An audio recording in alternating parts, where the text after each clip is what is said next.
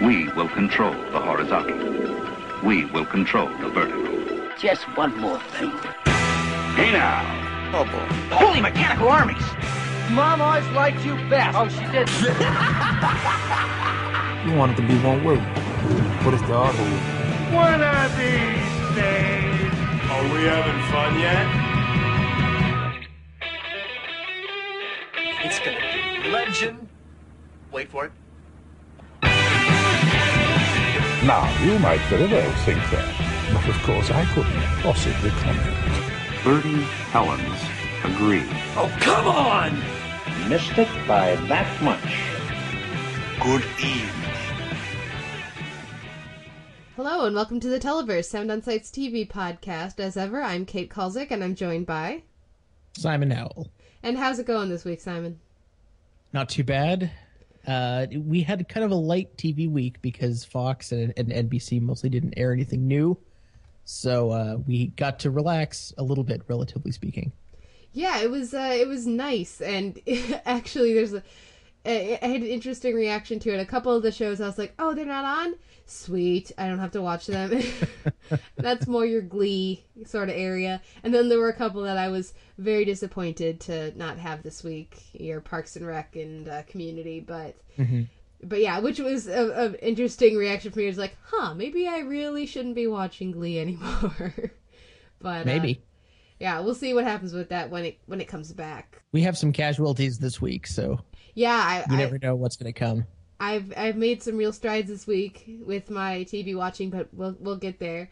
I want to say up top, thank you to Keith for commenting at the at the site. He was uh, responding because we had asked, uh, you know, who why people aren't watching Prime Suspect that are procedurals fans, and he's a procedural fan, but uh, he just doesn't have the time for a new show. So uh, I, I completely identify with that. so maybe it, that's one where it'll move to because they're going to be showing it like what every day this week or something. Yeah, NBC's doing its big push this week. It's also worth noting that uh, our columnist Michael Ryan, his second uh, issue, his se- second edition of Obsessive Compulsive Procedural this week will be about Prime Suspect. So you'll get another sort of defense of the show. It's so basically it's it's it's please watch Prime Suspect week. So thank you to Keith for for leaving us a comment and got a a nice tweet from Dan. So thank you for giving us some feedback about our format um, concerns, and it was really helpful. And of course, uh, it would be great to get some more. I noticed a few of our uh, semi-regular commenters were not able to make it over to the site this week, so hopefully they will come back and share some feedback and join the discussion with us. Um, but but then at the site we have lots of other things going on. Of course, we have our reviews for Community. Well, last week there wasn't an episode, but the review for Community this week will be up, and um, of course we also have reviews for Homeland and American Horror Story, and you and Ricky are covering Walking Dead together, and then I will have my Fringe and Supernatural reviews up on on Friday or early on Saturday. So lots of good reviews going at the site, though we are still looking for for some more. So if anybody out there in uh, internet land is looking to do some TV blogging and writing, please uh, send us an email or or just get a, get a hold of us. All of our contact information will be later in the cast, and we're specifically looking for if anybody wants to cover the new Starz series uh, with Kelsey Grammer, Boss, or either of the the two new fairy tale shows, so Grimm or Once Upon a Time, those are ones that we think people might be interested in writing about and reading about. So yeah, you know, and of course any any topic that interests you that if you're looking to contribute, go ahead and drop us a line. But I think those would be fun ones to to get some feedback on. What do you, what do you think? Uh, yeah, well, we're going to be having a fairy tale face off later in the episode. I don't know why these things always happen in pairs, but uh, it's, it, I, I have thoughts on on which shows would. I mean, I I feel like Once Upon a Time is is the sort of show that people are going to be more interested in writing about because it's anyway. We'll We'll get to there. it, but yeah. th- I think there's potential for both shows for sure. Yeah. Um, then also this week my column is uh, it's it's the other week, so it's every other week. It's time for my list. So I figured tis the season. I do love the holiday, so uh, I'm doing a list of TV episodes to watch for Halloween. Now, I'm specifically limiting this because I am anal retentive this way. It can't be episodes that are Halloween episodes or are set at Halloween, with one exception because you have to include the Great Pumpkin, because otherwise it, your list is null and void, as far as I'm concerned. But uh, any thoughts on good Halloween spooky episodes that aren't actually set at Halloween? See, I forgot about your your no Halloween episode uh anal retentive rule because I was I was gonna mention I mean I mean I really do think that the Halloween episode of of Always Sunny from last season was maybe their best episode ever. So I'm I'm biased in that sense. Uh you you you asked me which was the the, the creepiest Buffy episode I could think of. Mm-hmm. And I, I went I went for the slightly unorthodox choice of same time, same place from season seven. I think may, maybe just unorthodox because it's in in season seven, which most people uh, sort of disregard with good reason. Uh, but I think that's, uh, I mean, just the whole skin thing and the Yeah, invisibility. And, Ugh. I enjoyed that because I put that out on Twitter and I got I think four different responses or, or responses from four different people and everybody said a different episode. And I thought that was pretty great. So uh, yeah, that was fun. And of course, anybody listening, you want to put your two cents in about the creepiest Buffy, Buffy episode? Send me a tweet. I'm at the Televerse, and I'd love to discuss it with you. I'm always up for uh, for talking some Buffy. So. Um, but uh, and then of course before I forget, at the end of the show we're gonna have uh, our interview with Jim Bruce from the Paul Goebel Show, which was a lot of fun. We talked to Jim of Arcadia and got a little metaphysical about things. It's a little more uh, broad of a discussion than we usually have, but it was still fun, and uh, hopefully people will enjoy that. But let's uh, let's get into our week. Now on Tuesday we had the third of apparently four I have not. I'm not sure about the, what the fourth show is, but I keep hearing that there's this this other, you know, be a man kind of show coming that we haven't uh, like at mid season. But we our- Seriously? apparently yes, because apparently there are three on ABC, and we've only seen two so far. Oh my god. Yeah, so this is the third of four, and it, this one is Man Up, and uh, and now you didn't watch this because you, we we don't have to, and you're not a masochist. But um, I thought it was actually a lot better than I expected. the the The cast is pretty strong. It's I mean it's not great. I kind of chuckled a few times. There's a little more, as with some, these other ones, there's a little more, there's a little more uh, homophobic jokes than I am really comfortable with, but it's definitely stronger than the um, Last Man Standing, which premiered last week and is not funny at all. And it's it's not as charming to me as the pilot for How to Be a Gentleman, but it's so much better than the second episode. There's no comparison. So I would say that this is probably going to be the most promising of those three, and we'll see what happens when the fourth one pops up eventually. Um, the uh, last thing I'll mention is it was nice. We got um, Beaver from Breaking Bad pops up in the in the pilot, and I would assume in the series in a entertaining sort of role. So that might be a reason for people to watch it, and of course people will like Dan Fogler, and yeah, it's a likable cast, but um, not particularly interesting to me. And then after that, uh, there's Ringer, but that's right, I didn't watch it this week, and I'm very proud of that because it took a lot for me to sever that tie. Hopefully, our listener Dan will take some pride in that because his uh, his strength in not watching and tweeting me about it is very much what prompted me to to to give it a pass because it hasn't been good for five weeks, and that's enough of a shot. So I'm done with Ringer. Oh, I'm like the proud papa. yeah, it's sad, right? I just I spent five weeks on this podcast telling people about how it was terrible and how I shouldn't be watching it, and finally, you know, all these weeks later, I've stopped watching it. But um, Hey, way to get that monkey off your back. Baby steps, man, baby steps. Let's move on to Wednesday. Wednesday has turned into quite the night of comedy for me, at least. Um, we started with Suburgatory. What did you think of this week's episode? I thought it was, you know, perfectly in keeping with what we've seen so far. You know, a, a few chuckles here. Although I did realize one thing that really bugs me about the show that I hadn't picked up on before: the scoring. Huh? Okay. I find the scoring really. I mean, it, it, it eases up, it, or at least it tends to ease up in the second half of the episode when sort of the plot gets going. But just the the, the plucking strings and the oh, isn't this wacky? Like it's just it's too much. They need to ease up on that. that you know you've got a funny ensemble, especially with Sisto and Levy and uh, and Cheryl Hines. I mean, just ease up, relax. You've got the actors, you've got the writing. You don't need the stylistics in your face all the time. But no, it's but it's definitely I, I I'm with you in in the sense that it's definitely one of the more enjoyable comedies currently kicking around. I thought that uh, this episode was was pretty good. I, I think that uh, Jeremy Sisto and Cheryl Hines play very well off of each other. I'm really, really hoping they're not going to go down the romance line with those two characters that they're sort of teasing with, at least from one of their perspectives. But because uh, I don't think that's interesting. I think they're more interesting as both essential, essentially single parents. Um, but yeah, it was it was fun, and uh, I I did enjoy the dolls this week. I you know, it's it's an easy joke, but I I had fun with it. So yeah, it was a good time. Yeah, and this is one show where the music bothers you and doesn't bother me, and I think that's awesome. I think that's hilarious. There you go. Um, then I had Modern Family, which you didn't watch again. This week was, uh, I think it was solid. It was a step in the right direction. We got to spend some time with Haley going off to uh, to to college visits with her dad, and it was really nice to get to see her be a good kid. And you know, because some because she has the opportunity to go off to a college party, and she turns it down to spend the the evening with her dad.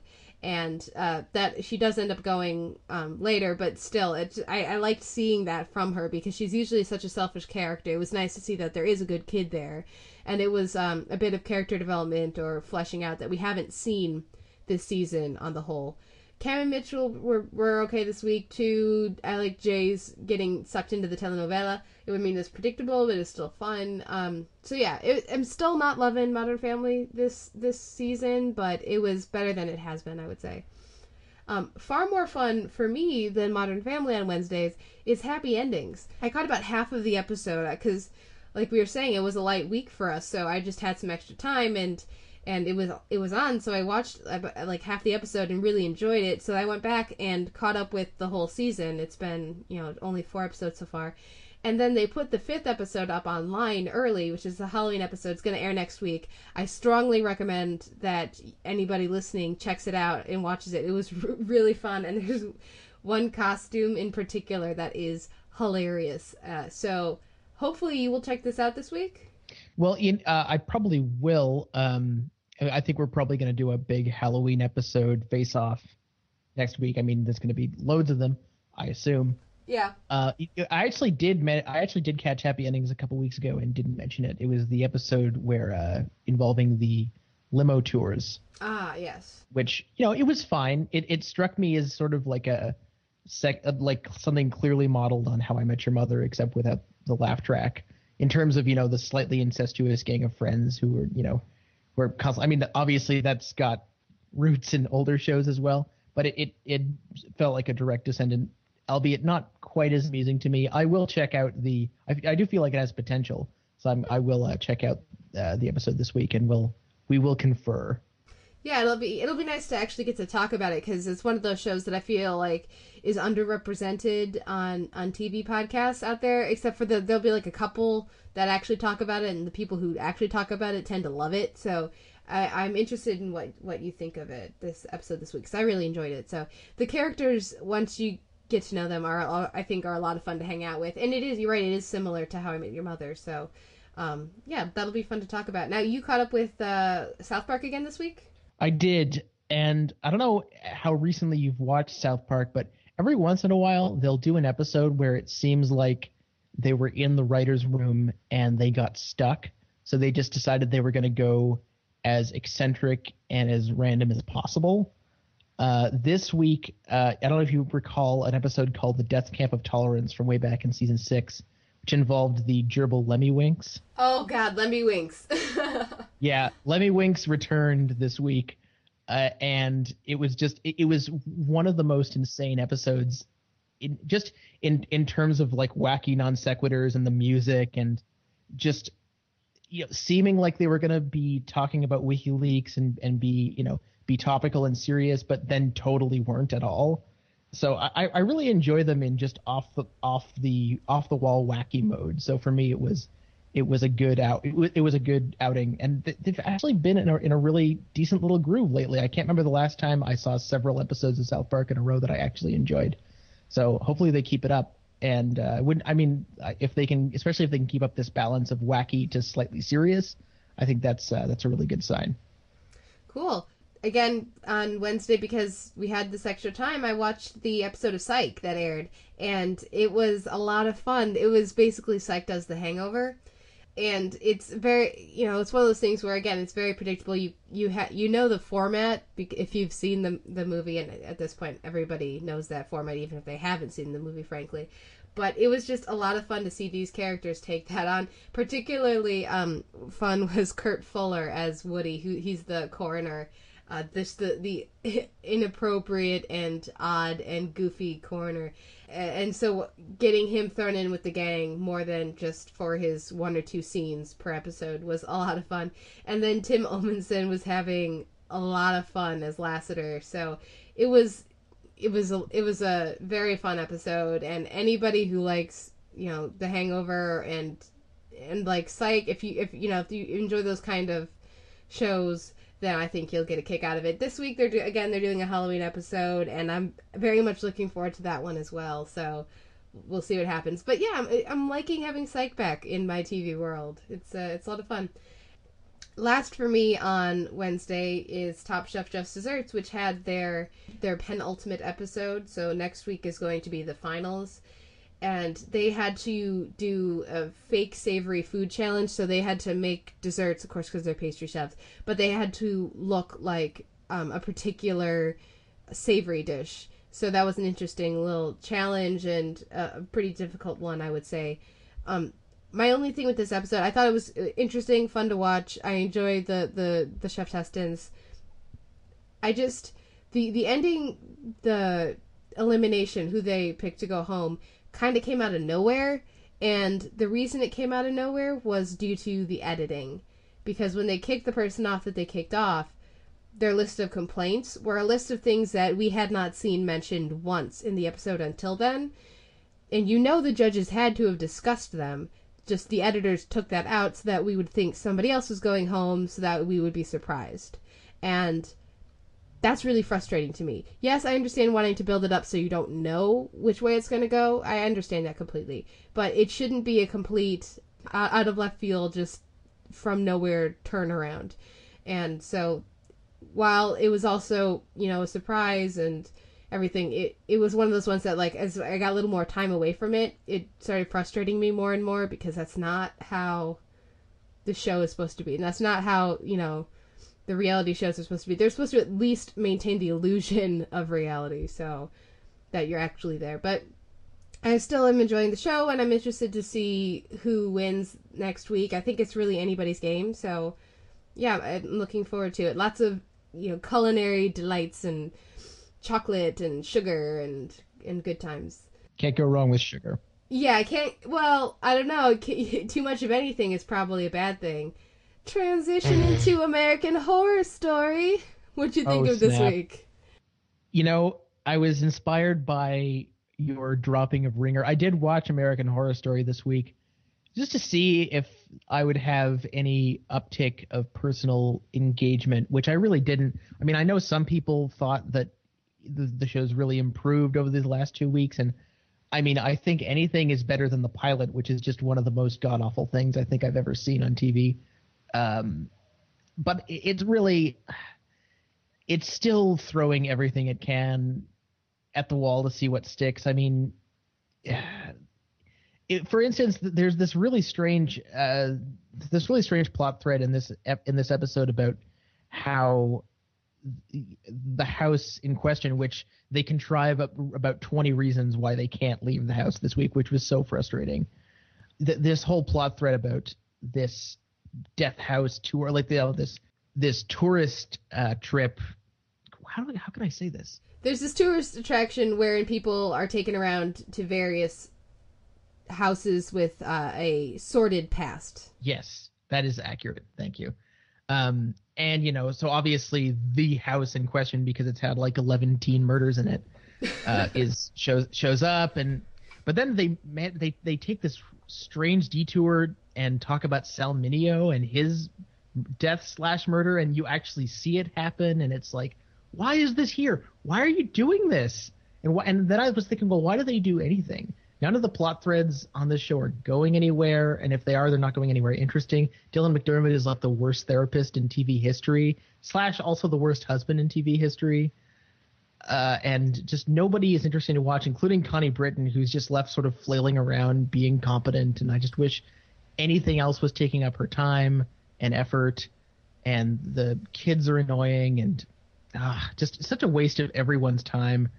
Yeah, I'm I'm I'm done with American Horror Story. Sorry, and I and I feel bad because we're we're you know we're obviously we're covering it on the site, and I, I would like to, you know, echo that coverage, but I just can't. It's it's too frustrating, and I, uh, no, can't do it. Sorry, you're gone. You're gone. And and, and it, it seems counterintuitive to drop it the week before Halloween, but such is life. Well, well done, Simon, and hold strong. And I'm all for that. And we'll see if I stick to this uh, perspective as soon as Glee gets back, and am able to hold strong on that one. But uh, at least you know Ryan is liking the show, a reviewer at the website, and I know there are lots of other people out there who are, and that's great. But yeah, it's one of those things where when your review just turns into the same thing week after week, it's a sign, and and it's a negative review. It's a sign that maybe you know it's time to stop watching. So I mm-hmm. salute you in that decision. Yeah, I'm just getting really, really tired of Ryan Murphy's particular form of pastiche, which is somewhat watered down on Glee. There's other showrunners. I mean, there's another one on Brad Falchuk is also doing American Horror Story, but it's in a much more concentrated form on American Horror Story, and in a genre that they don't really respect. Anyway, done, done. I have to stop talking about it. Okay, um, I will move us away then to Thursday nights, which were much slimmer this week because all the NBC shows were off. But I still watched The Big Bang Theory, and Sheldon's mom came for a visit. I always enjoy Laurie Metcalf on the show when she comes. Um, it was fun. It was solid. It was not as laugh out loud as some of the other weeks have been, or I mean, usually I don't laugh out loud at this show. I just sort of enjoy it. So it wasn't quite as enjoyable as the other weeks, but um, I still like getting to see her pop up every now and again, and and that's fun. And she does play well with uh, with Jim Parsons, so that was that was fun. And then we had um, one of the more ridiculous episodes of Always Sunny this season, which I think is saying something. Um, what did you think? Yeah, this was not not their strongest outing, but they they seem to be taking more and more excuses to get out of the bar and, and just be a little bit nuts. One thing that was noteworthy for me this week was the return of Rickety Cricket. Yes, Rickety Cricket. and it was it was especially it was especially heartening to see David Hornsby back in Rickety Cricket mode and in an especially uh, an especially disgusting context um, because you know obviously the spectacular failure of How to Be a Gentleman was just so strange to me. And the idea that this guy wrote and and produced that show while he's written episodes of It's Always Sunny that are great and he's great on the show and yet he was also involved in this totally lame you know network sitcom. Anyway very confused but very happy to see him back on It's Always Sunny in spectacularly disgusting form. Uh, and I also loved um, Dennis being spectacularly just uh, lecherous, which we haven't is a mode we haven't gotten out of him in a while. And he, whenever he gets into like creepy lech- lecher mode, I'm always happy. Yeah, it was it was uh yeah definitely lots of ogling this week. The thing that I appreciated about this episode, besides the fact that you know there are very there are several very funny moments, was that they had it had something that has been lacking on the show for a while, and this sometimes bothers me and sometimes doesn't. But it was nice to see it back, and that is for almost all of the episode, there was one character who was rational. It doesn't need to be the same character, but mm-hmm. there was one character. So it's at the beginning, it's Dee because nobody is paying any attention to the the weather reports, and she's like, "Nah, it's supposed to be a big deal." And, and she's the rational one. And then over the course of the episode, she spins out into being crazier and crazier. And then I would say, for a little bit in the middle, Frank is the rational one, which is always a warning sign. You never you never really want that. And then at the end it's Mac, and that was uh, I think a, a lot of fun. So I, I, was glad to see that pop back on the show. It used to be that Dee was always saddled with being the the the not crazy one, and I don't necessarily want that, but I do like there being one character who's calling the other one to to reality a bit. Mm-hmm. Yeah, for sure. Like in the in, in the yachting episode where Dennis, uh, yeah, but the, the they're not gonna know. And Mac keeps you. You sound like you're you're gonna rape them, and, he's the like, no, no, yes. no, no, no. It's not that. It's just the implication. And so it's nice. I'm always know, sorry. I'm always happy when the show remembers that Dennis is by far the creepiest of the of the gang. Yeah, yeah. He he really is. Is well, I don't know. Frank. Frank is pretty creepy, but Yeah, but Frank is so open about how awful he is, but Dennis is is so vain, Mm-hmm. and you know he. he he, he maybe hides it for like a few minutes at a time, but then it just it just comes out, and it, it comes out in just awful ways when he's talking to those women in the in the store, and just just absolutely tears into them when he discovers that they have boyfriends. I love that. Um, yeah, I, I think it's been an, it's been a strong season so far. They they they haven't really put too many feet wrong. I'll, I'll be very curious to see what they do next week uh, to see if they do another Halloween episode because, like I said, last last year's was uh, absolutely mind blowing. good times. Um, and then of course that was followed up by the league. Yeah, it was it was an au pair themed episode this week, which mostly involved everyone in the gang being being pretty gross, which uh, you know is is mostly enjoyable when it's Mark Duplass doing it because he, he has this very easygoing way about uh, about being I don't know why lechery is the theme this week, um, but about being a lech. Uh, other than that, I didn't think it was particularly memorable. I don't feel like they're off to as strong a start as they were last year. I'm not sure exactly what's wrong. I'm not sure if they're just not getting to riff enough. I haven't yet identified the malaise going on with the league, but if they don't, uh, they don't pick it up soon, I'm going to have to put it aside.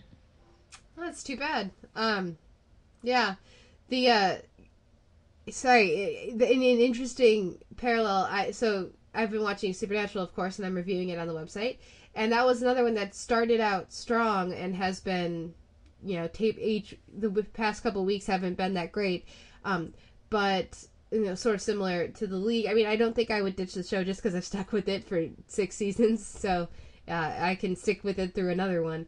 But this week was actually an uptick. It was in a step in the right direction, and um, they had, of course, James Marsters and Charisma Carpenter on as guest stars, and fans of Buffy will know, and Angel will know them as Spike and Cordelia.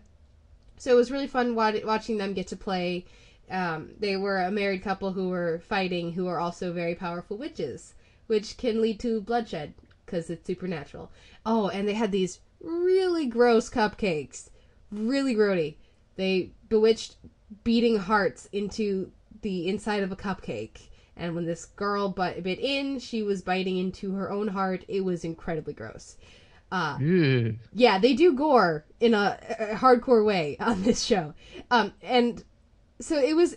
The, the, my trouble with the episode is that it started out, and two of the three acts were straightforward, and then the third act took a left turn, and you realize that the whole thing was supposed to be a comedy.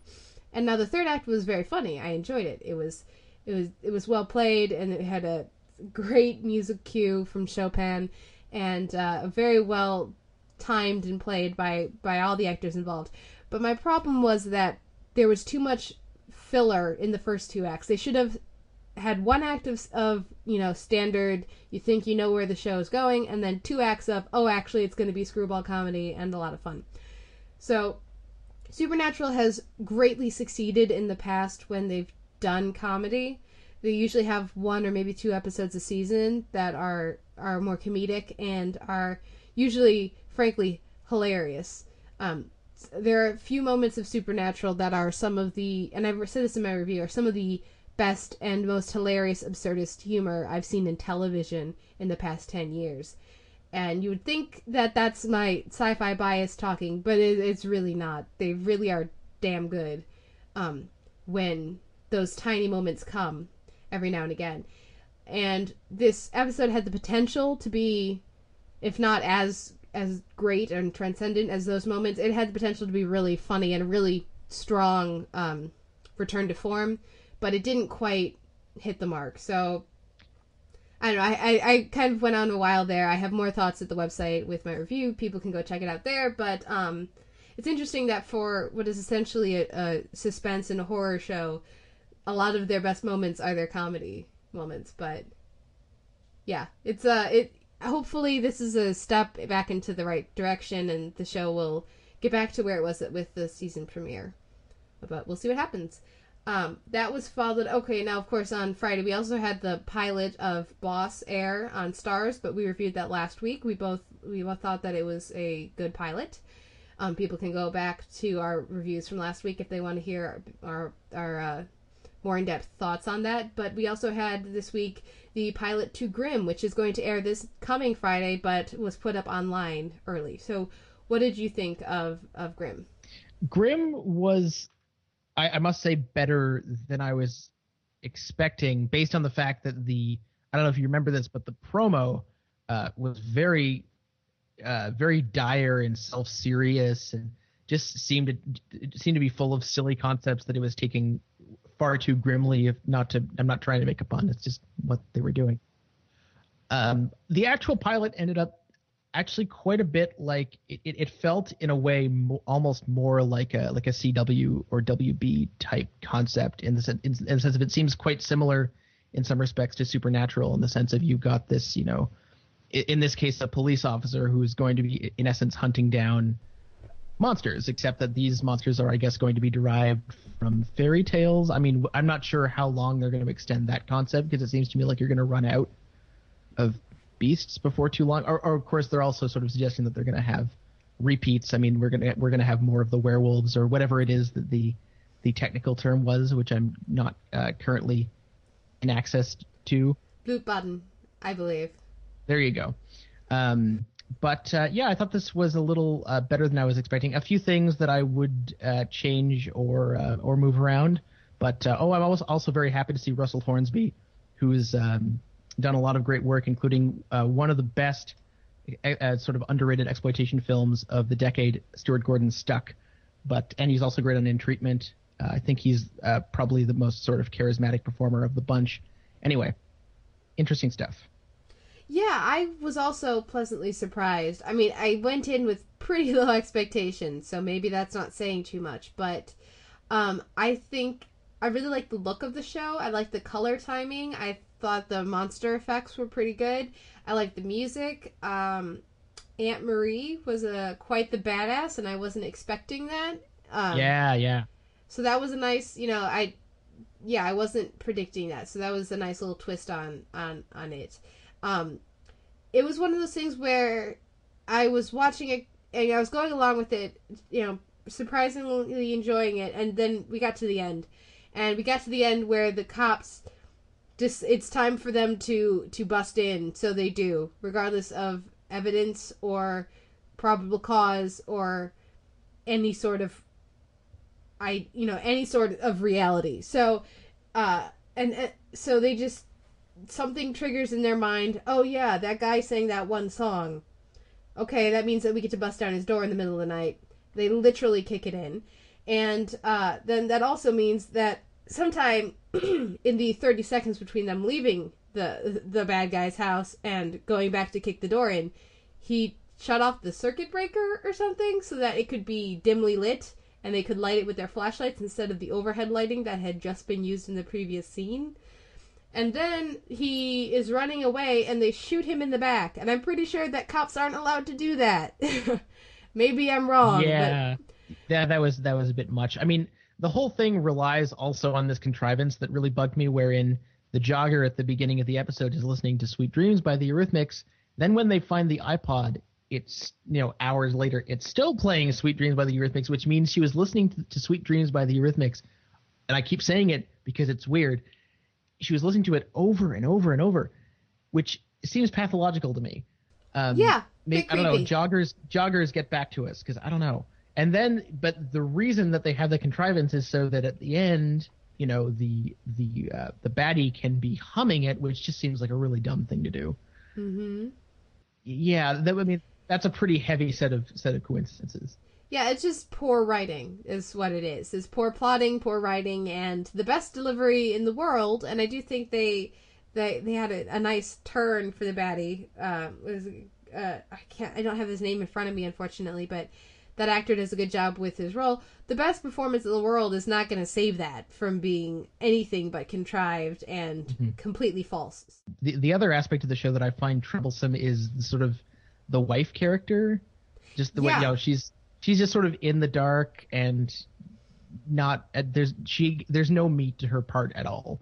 So uh, that's the thing that I'm going to be most hoping for some development with.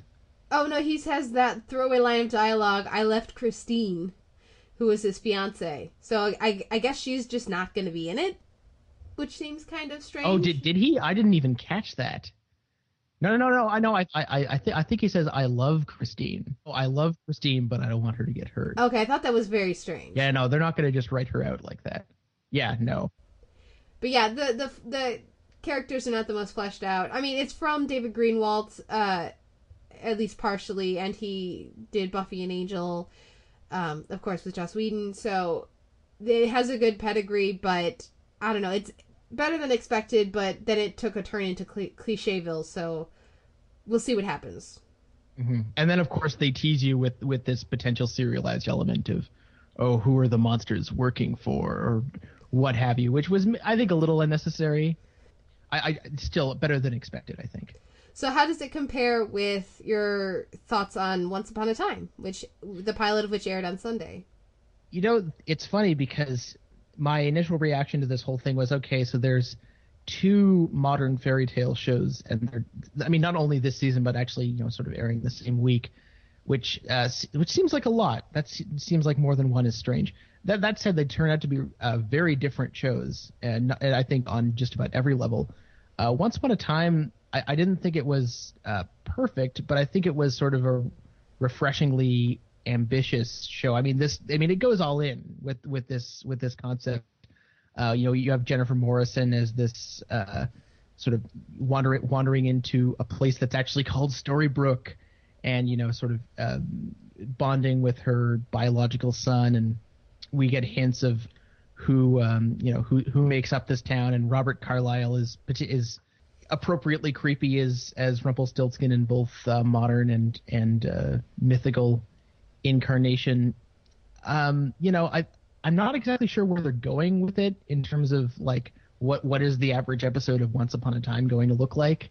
I'm not sure if the pilot really gives me uh, a hint of that, uh, and I'm also not really sure how long they can really stretch out a a fairly what seems like a fairly one dimensional conflict. But uh, I'm curious to see what where they're going with it.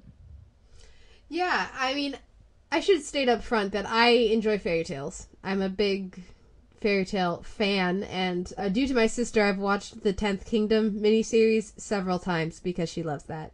So I'm very familiar with these characters. I thought it was um, very ABC The World of Disney to see Geppetto and Pinocchio in our fairy tale world, where the rest of them Mhm. are Grimm and Hans Christian Andersen kind of characters.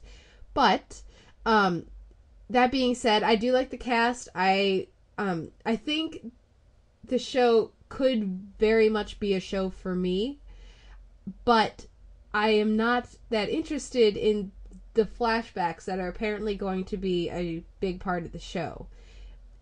It seems to me that if these characters in Storybrooke don't have any memory of of their past lives, why do I care about finding out about their past lives because it doesn't inform anything that they're doing or saying now because they don't remember it. Well, I mean, it's still who they are, regardless of whether or not they remember it. It's it's informing us about them. I mean, hopefully those flashbacks will contain information that isn't aren't just in the legends. Yes, but the thing for me is, you know, and of course this is from some of the creators of Lost, and so that flashback um, format is is so somewhat similar to to with Lost, but with Lost, you, these choices that these characters had made in their lives strongly influenced who they were and what their choices would be in the future. But if all of that is wiped away, then why do I care? Because it's going to be all about the characters, Kate. All about the characters. Don't you remember that mantra? Uh, yeah. Um. anyways, that being said, I still am interested in, in, in watching it, and yeah, I think it's promising. I don't know. There seemed like there was a lot, there were a lot of naysayers out there about this one, but and maybe I just enjoy watching Jennifer Morrison. I think she has a good rapport with Henry, her son. Um, but yeah, yeah, it's a it's a good cast. It's an interesting premise. We'll see how they handle it. I'm sticking around Yeah. for a little bit. I uh, I'm I'm I'm less interested in sort of the stuff between Jennifer Morrison and the kid, mostly because precocious children are like not my favorite uh, plot point or sort of character type. Uh, but yeah, I'll, I'll definitely tune in next week, see where they're going with it, see if they're hopefully going to throw in a little more nuance into the into the evil good dynamic, which I know is not necessarily the strong suit of fairy tales, but Yeah. we'll see. We'll see. Um, also on Sunday was the Amazing Race, and the twins got eliminated this week, uh, which it was, about damn time because they have been uh, at the bottom. They got saved last week because it was a non-elimination round, but um, they took it well, and they uh, they they had some hits that some things that did not break in their favor, but they still uh, were good sports about it and. I, I mean, on this kind of show, there's so much that is out of your control. Like, what taxi driver do you get, for example, can decide whether you win or are eliminated. So, the be- the only thing you can really do is control your reaction to the situation and how you handle the pressure that you're put in into. So, um, in that case, I thought they they did well. The snowboarders dropped down from first place to like fourth, but uh, and that's fine. You know, they'll, that'll happen. Apparently, they are very religious, which uh, was a, a new wrinkle, something we found out this week, uh, which I'm sure will make them very popular amongst a large percentage of the uh, the, the viewing population. Um, my only issue with that was that there was no explanation given via editing as to why the bus they left on an hour before anybody else came back, got to the place they were going so much later than everybody else. So it just all of a sudden, wait, the snowboarders haven't been on screen for quite a while. What's going on with them? Okay, now they're fourth. So it was kind of weird. But um I still really enjoy the show and they're still my pick. I think they'll come back. So we'll we'll see what happens with them. Um, then on Sunday we also of course had The Walking Dead, which uh, you weren't as big of a fan of as I was, and Ricky loved it, and we talked about that on the Walking Dead podcast. Yeah, uh, I thought it was a bit of a a bit of a downtick this week. Um, hopefully, the cliffhanger at the end of, of this episode will bring more fun and less whining. You and your whining, uh, or Lori and her whining from your perspective. no, I- it's it's it's not so much Lori whining as just everyone agonizing over the children, and I don't know. I I just want a little more action in my zombie action. Is that so much to ask? Yes, it is too much. How dare you, sir? Um, that that's just a slight uh, preview of what our uh, other podcast. Uh, it's like a half an hour basically of us arguing, which I think is fun. So, um, so people can check that out at the site. Um, but then on Monday, uh, you, there was the third episode of Enlightened, and uh, what did you think of that one? Uh, well, they seem to be in a bit of a holding pattern uh, to me right now because they're they're they're having trouble. I, I feel with the supporting characters. So many of them are are one dimensional. Either you know they're just varying degrees of pathetic losers or people who have wronged the, the Laura Dern character. And I mean, this week saw her trying to get a new job, which I think was was a good move. Also featuring an appearance from Scott Wilson, who seems to be all over the TV these days. So good for him. But uh, I I'm hoping that they find ways to mix it up with a supporting cast uh, soon. Otherwise, it's going to become a, a, a, an extremely redundant series to watch. Then that takes us to How I Met Your Mother. And speaking of actors popping up on multiple episodes, we got to see Frances Conroy back as Barney's mother in a very parentally themed episode. So, what did you think? I, I really dug the hell out of this. I mean, any anytime you bring in not just Frances Conroy but Chris Elliott uh, is gonna be is gonna be a good time. Uh, I should mention that uh, Eagleheart was probably one of the more fun sort of uh, sort of one-off summer series this year, and so it was, it was great to see him.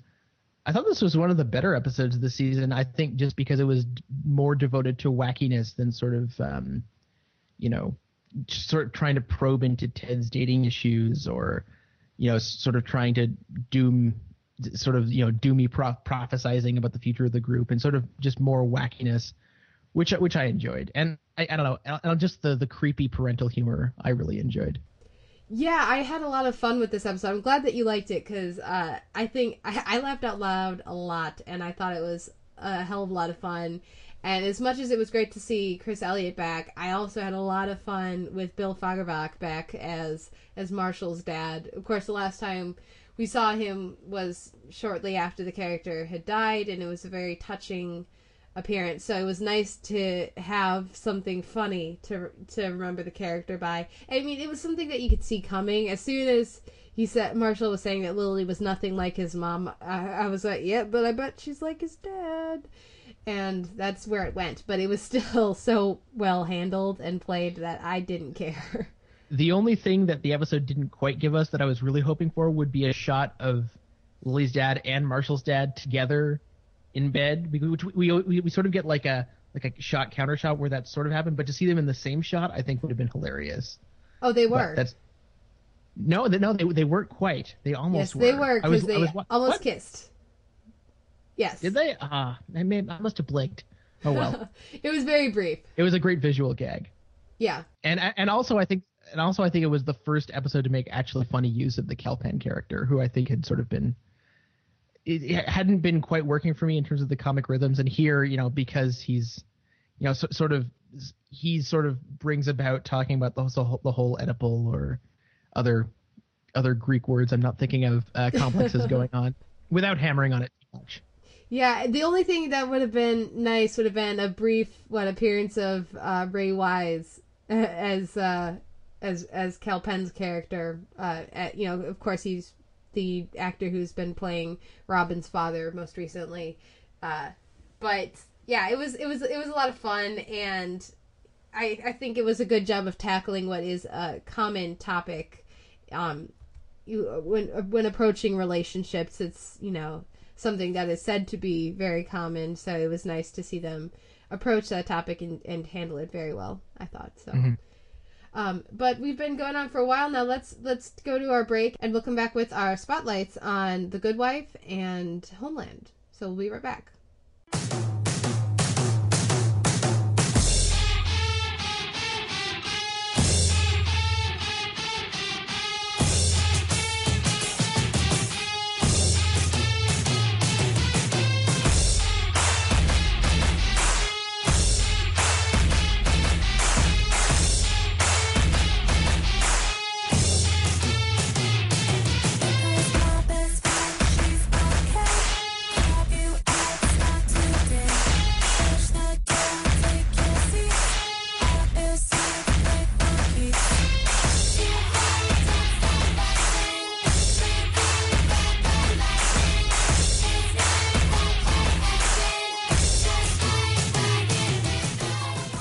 We're back. That was Riot Rhythm by Sleigh Bells, which was used, I would say, rather memorably in this week's episode of The Good Wife, which was Martha's and Caitlin's. Uh, what did you think of this week's episode? Oh, I thought it was a blast this week. I mean, they had this ridiculously. It, it, if you really thought about it, it was ridiculously contrived the, the way they brought back David Oh, yeah. Baker's character, and it almost laughably so. But and, and and and I- think the end of the episode contrives to maybe potentially bring him back at some point in the future. But that's great because he's so fun to watch on the show, and the, especially the way he he, he interacts with uh, Julianna Margulies. Uh, their sort of chemistry is fantastic. That music cue when they're when they're in that initial interview room and that riff kicks in, I laughed out loud. I think that was the hardest I've laughed at anything. Just it, it, this and this whole week of TV, and that's and that's saying something. I thought that was fantastic. Um, I I was a little bit less happy when the song returned later. It felt like it ruined the moment, but um, I also love the deliciously awkward stuff between um, Margulies and her daughter's tutor, which was I I, was, I don't know. There's just something about their conversation that really put me on edge. Like, oh, this is a bad parenting moment. Um, anyway, uh, what were your thoughts?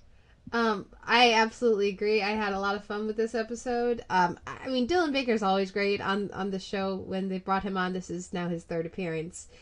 And you're right; it is absolutely contrived for him to be involved, and particularly the way they played it at the beginning of the episode was like, "Oh, that's who the name is. Oh, they'll he'll talk to Alicia." you know, and you know maybe that would have been effective if they hadn't been splashing his face all over the promos. But since we all knew he was going to be in this week's episode, it just felt very phony. Um, and I do I did actually also really like that scene with with Alicia and and the tutor because you're right it was awkward but it was just perfectly handled. I thought that was great.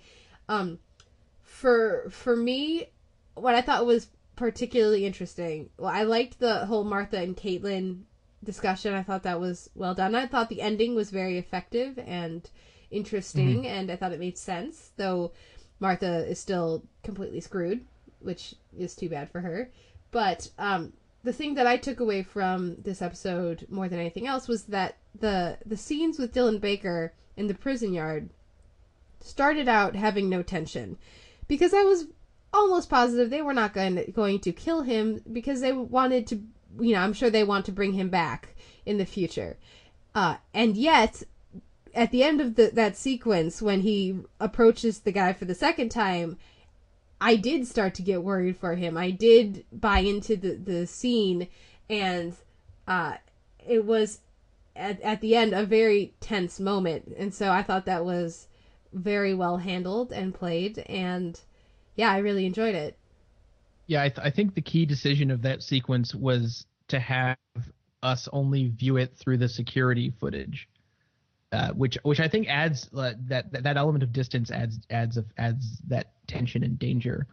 And I liked I really liked all the stuff with Cary this week. I thought he had one of his probably his most interesting week this season. Just the way he was sort of playing off of uh, the Lockhart Gardner folk and sort of um, and uh, sort of being inquisitive with his uh, with his I, again I don't know exactly how to describe her his his his his observer colleague who's watching the the the the, the deals.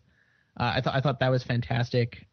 I also really liked everything between Margulies and Lisa Edelstein, and I think they've been making fantastic use of that character because it, it really felt like for a little while they were going to make her into a sort of one-dimensional sort of almost like demon lady, and they're they're really not they're really not going that way with it. And I guess I should have seen that coming because this is a show that that zags where you think it'll zig.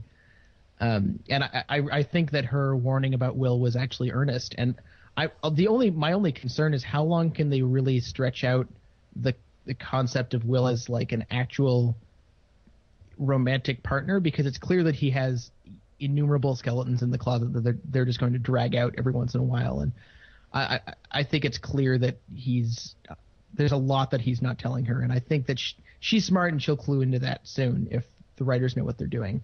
So I'm not really sure where they're going with that or how long they feel like they can drag it out. But uh, I, I, did think it was a really strong episode, regardless. What did you think of that scene with uh, with Celeste and Alicia at the bar? Because my my initial reaction was that Celeste played her like a fiddle because at the end of that conversation, Alicia had confirmed not only that they're together, but Celeste had managed to plant the seeds of doubt in her about you know she mentioned very slyly or you know just you know in passing that he had embezzled money but then had put it back. And i don't know i, I couldn't decide if i thought that she was trying to play her or was genuine or both. I, i'm feeling both. I mean I, I think that i think it's easier to mess with someone if you're going to mess with someone with the truth. And I, I, I think that we're going to be getting a lot more of sort of Will's dark side coming out over the course of the season. Um, and speaking of dark sides and things that I'm not really sure how they're going to pull this off, in this episode, Eli promises to get Alicia and her husband back living in the same space, which seems like a tall order. Uh, what, where do you think they're going with that? It's a tall order, but if anybody can do it, you know, I don't know. I think Eli, he should know Alicia better than to think that he can just talk to her and, and say, hey, how would it be to be the wife of blah, blah, blah, and that that will convince her. He should know her better than that. So I like to think he has something else up his sleeve, but we'll see. And I, and I have to say, for somebody who's having a very cl- clandestine relationship, as in she doesn't want anybody to know about uh, about Will. Alicia really is not playing that as close to the vest as she should be particularly with Celeste, if if, if anyone. So I don't know. Plus, I don't know if I were Eli and she was giving me any resistance about moving back in with her husband, I would just say, and I don't know, maybe I've got my politics wrong. I would just say get divorced. It could be another thing that's sympathetic for him. You know, he gets he gets wrongfully convicted, he gets dumped by his wife, and I don't know. I I could see that being like a, another sympathy card, but I don't know. I understand that divorce is it brings up all sorts of complicated emotions, but I, I could I could see that working for him. Uh, I don't know. I don't think that works in because so much of his uh, the public's forgiveness of him has been based on Alicia's reaction and her standing by him. That comment we had last season about how with Alicia he's JFK, and without Alicia he's just another scumbag politician. So I don't know. Yeah, it's interesting. I, I guess people. I guess people don't really have sympathy for for men left behind in the same way that they do for women. Am I wrong? Well, I think it has more to do with the fact that he got caught with a prostitute. And so it's the idea of if she can forgive him, we can forgive him. Yeah. Yeah, that's true. But I don't know. I don't know. I'm I just feel like there has to be a, a better angle than let's force these people to live together. Oh but yeah. Maybe there isn't. well, I mean, that's also Eli being Eli. Who knows um, if he actually you know, he, he, of course he thinks he can do it, but that doesn't mean that he'll be able to. So, we'll see. Yeah. Um, let's move to Homeland. What did you think of this week's uh, episode? Uh, this this was another crackerjack installment. I thought um, the show's just really uh, coming along at a really nice rate, and what's really impressive is that each week they've been adding characters, or at least fleshing out more characters in more situations, and so far none of their existing sort of uh, groups of characters have suffered for it. I think that that's really interesting. I mean, th- this time around we get more with her, uh, with her, with Claire Danes' coworkers and superiors, and they've got their own dynamics running. Uh, and we don't, we, although we don't quite lose sight of Saul, uh, Mandy Patinkin's character either. Uh, at the same time, everything that's happening in the in the homestead is is still interesting. I mean, it, the sort of what happened with the deer, I think, was fairly predictable, but um, it did lead to the whole uh, veterans uh, group thing, which we'll we'll get to that afterwards. But um, and and of course also we expanded to include the uh, mysterious, uh, sinister couple who are living by the airport, uh, which was I'm wondering how much of their activity we're going to, to get because obviously that's a that's a, a very different vantage point, and I'm not sure how much information they're going to want to give us. But uh, I think the writing and uh, directing, acting has been very sly so far, and it's it's it's it hasn't really broken a sweat doing it either. Yeah, the um, there are a few things about this episode. I, I really like this episode, but there are a few things that in particular stood out to me. Um, and the first is that, and this is something that Corey mentioned in his review on the site, but I thought it was an excellent decision to jump forward three weeks between the two episodes, last week's and this week's. I think that was a great decision. I was very pleasantly surprised to see that they had done that. And uh, I did not expect them to stop the the surveillance element of the show so quickly. Mm-hmm. I was certain we were going to have weeks and weeks, if not most of the season, of Claire Danes watching, uh, sorry, Carrie watching Brody via camera or or something. So I that was a, something I absolutely did not expect, um, and I kept waiting for them to undo it somehow in the episode, but they didn't, and that was great. um, also, I had some problems with Morena Baccarin last week. I didn't, I wasn't really um, digging all of her performance, but I thought she was fantastic here. I thought I really liked her. I thought she was great in her scenes with with her kids and with with mm-hmm. Brody and with Mike. Just I thought it was great, and I'm really liking what we're seeing from that character. And that's another thing to having to do with them jumping in time three weeks. We're not getting weeks and weeks of um, Brody being suspicious about Jessica and Mike. It, you know, it's we, we skipped past all that, and I'm very glad that we did. So, um, mm-hmm. I yeah, mean, it's still an issue. But... Yeah, but we're not spending just weeks of him being angsty, but not no one confronting it, nothing happening with it. So I, I was, you know, like I said, I was very pleasantly surprised. Um, but let's get to that last scene. Uh, oh, you mean yes, the encounter. Uh, of course, with the surveillance down, um, Claire Danes' character needs uh, a new way to watch uh, Brody, so she actually visits him in person. She actually makes makes an, an excuse to encounter him. Yeah, that was an incredibly loaded scene. Uh, I mean, how much of how much of her smile is genuine? You know, how much of um, how far is she going to go with it? Is she going to go into all the way into marriage destabilizing mode, which it seems like she's really into? yeah. the fun to me of Homeland is is who is the villain? You know, is it Claire Danes' character, who is ostensibly, you know, the the Jack Bauer replacement, but is incredibly devious about almost everything with almost everyone? You know, is it Brody, whose motivations we still don't understand? And by the way, how fantastic is Damian Lewis on this show? Holy crap! Uh, he's he's uh, to me his performance is reaching almost you know Bryan Cranston, Jon Hamm levels of, of genius, and I think he's got he's gotten there really quickly. Um, and that actually and that brings up another thing to me, which is that when they're prepping these episodes, like how much how much information are they giving the Damian uh, Damian Lewis about his character? Like how much is, is he is he being given limited information or does he have all the information? And I'm also wondering, you know, which choice is ballsier. Uh, I mean, I guess that's probably something that's going to come out uh, it, if as the showrunners do more interviews as the as the show carries on. But I think the way his performance has limited our understanding of his character while still being sort of relatable and human ha- has been incredible. Well, um, and he's very good this week as as he always is. But I I I just it just occurred to me that we didn't get flashbacks from him this week. No, no, we didn't. We have some hallucinations, but uh, not outright flashbacks. Yeah. And that's that's interesting, and I think that's a good sign that I didn't notice or miss them. Um, and and in my analysis of his character and in second guessing everything that he's doing, and it is a wonderful portrayal by by Damian Lewis. Yeah, I think that's. I'm sorry, I'm just a bit of a lo- at a loss for words because I didn't even notice that. Mm-hmm.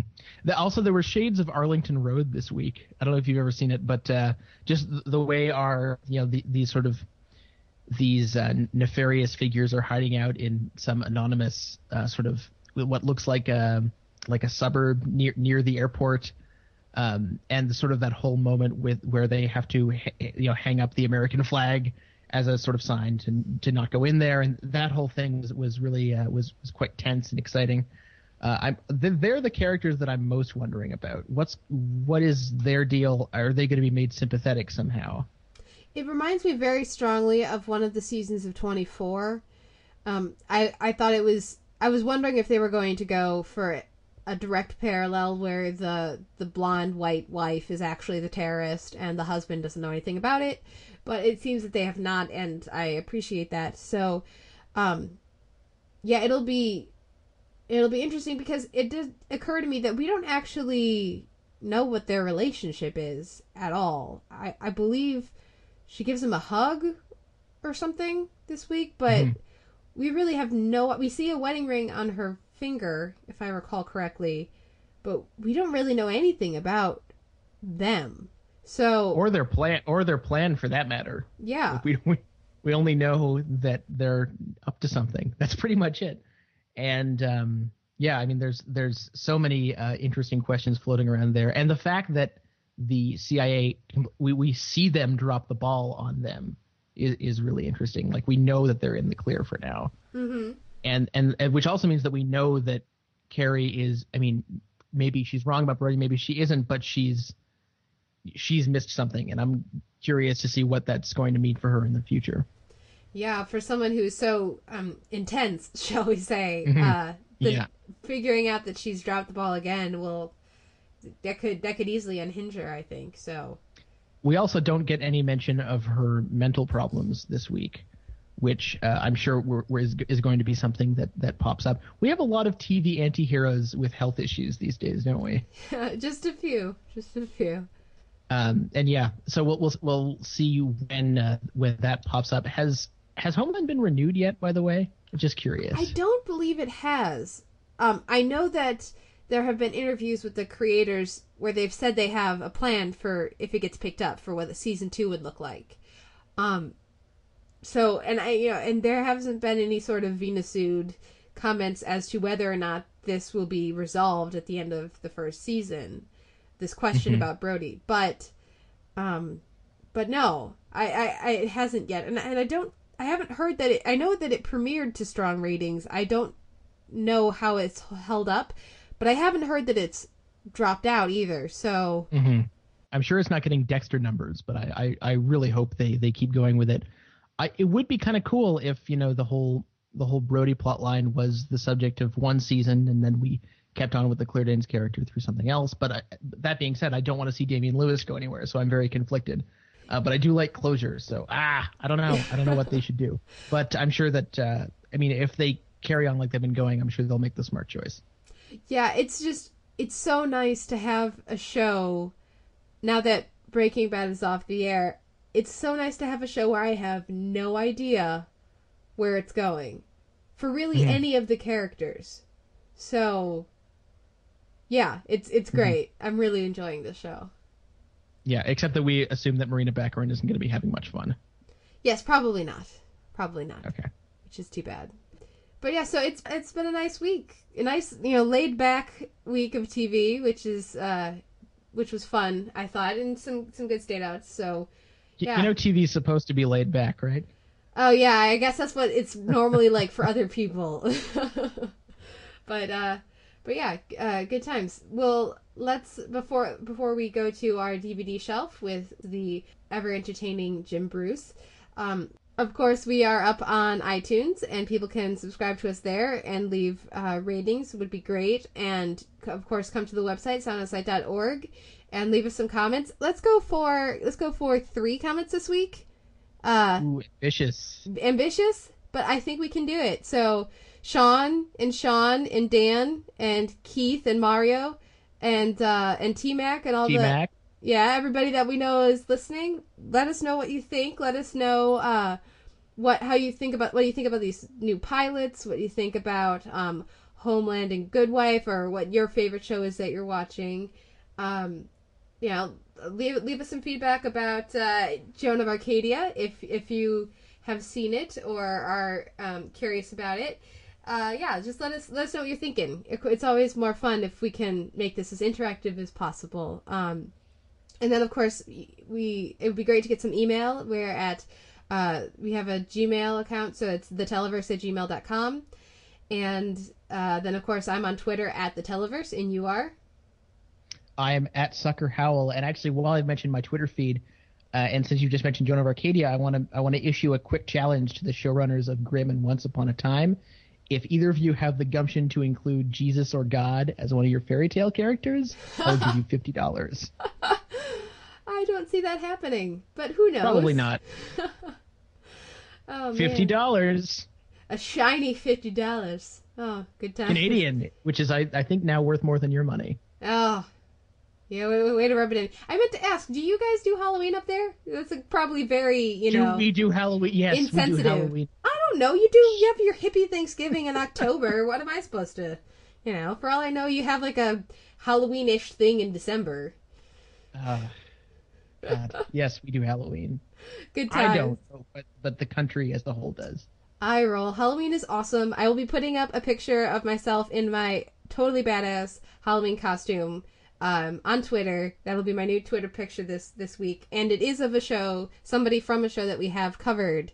So that's a nice little teaser for people if they want to try to guess. I don't know. I I I love Halloween. I think it's a lot of fun, but um, but yeah. So uh, yeah, of course. So leave us uh, a comment, rate us, give us um, uh, send us an email. And uh, oh, before I forget, of course, our intro and outro music is "Sweet Petite" by the Bicycles. And anything that I forgot, Simon? Nope. Let's get out of here. Let's get out of here. Uh, so we'll take a break and come back with our interview with Jim Bruce. Joan, I want to talk to you. Yes, I'm missing something. We are talking. I mean, I want to be honest. Okay, who are you? I saw you, didn't I? Saw me where? Outside of your house. Look, I didn't mean to scare you. Whoa, whoa, whoa, wait. That was you? Well, that guy was an old guy. Okay, this is the difficult part. I don't always look the same. what are you talking about? What do you want with me? Because I gotta warn you, my dad's a cop. He's not just any cop, he is the cop. I know who your father is, Joan. He's Will Girardi. He's born September 4th, 1955, in Chicago. His father was Gerald Girardi, his mother was Eleanor Monroe. He had an uneventful childhood, attended Mother Cabrini High School and Morton Junior College. After that, he joined the police force in 1980. And he met your mother when Helen Brody, she was an art school dropout. You're the middle child of three. About a year and a half ago, your older brother, Kevin, was in a car accident. Fractured his back, left him a paraplegic. You have one other brother, Luke, who's 15. Your favorite color's green. You love salt on cantaloupe. Jim Doss broke your heart in eighth grade. You're afraid of clowns.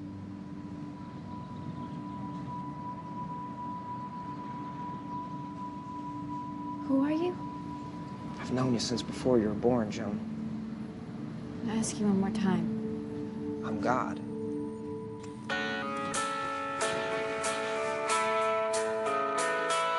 What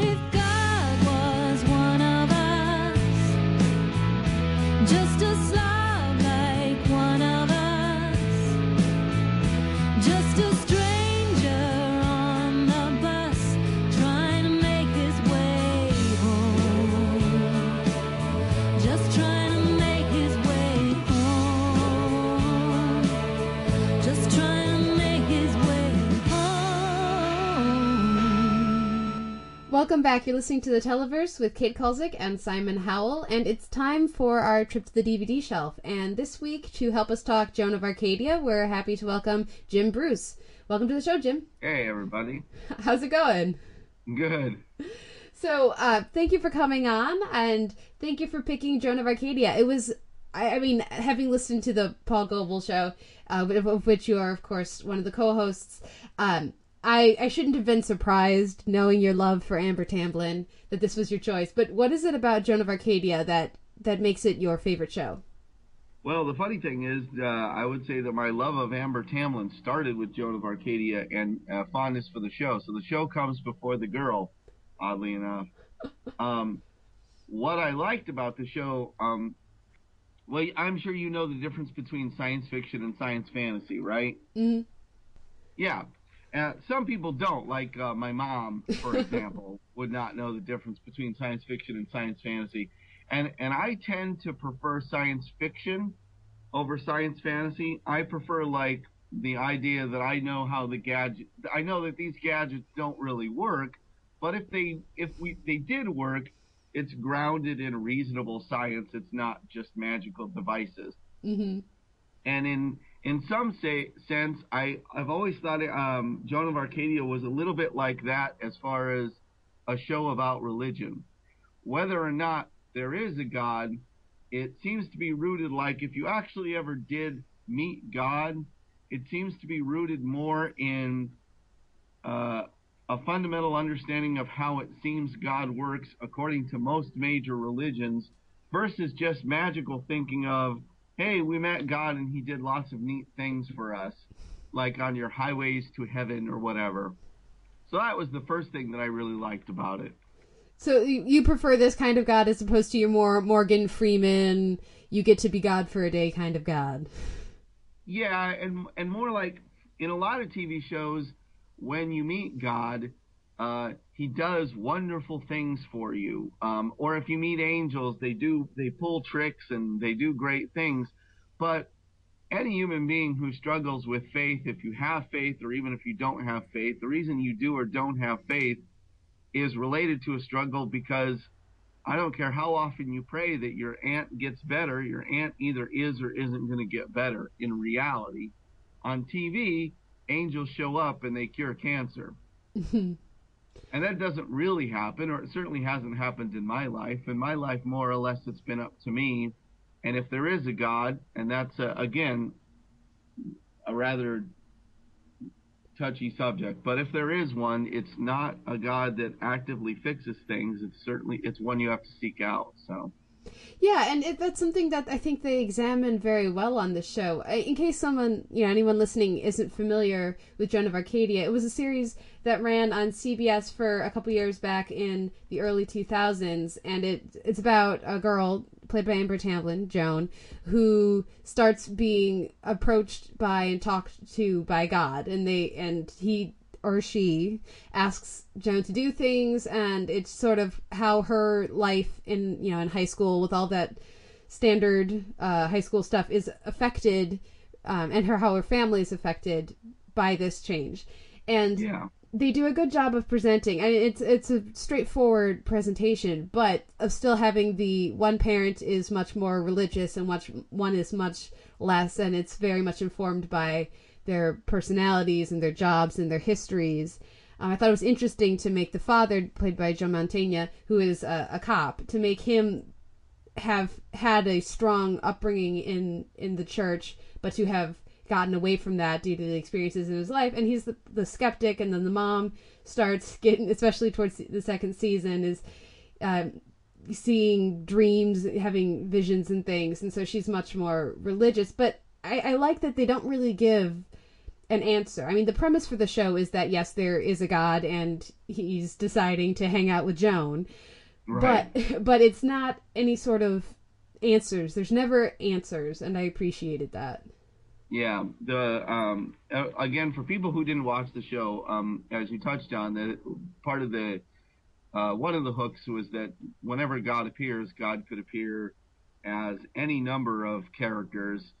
God could look like anything, um, and specifically lets Joan know that he doesn't look like any of these things, because he doesn't. He looks like just kind of as as most people have always said that God probably looks like something beyond your experience, and beyond probably your ability to comprehend.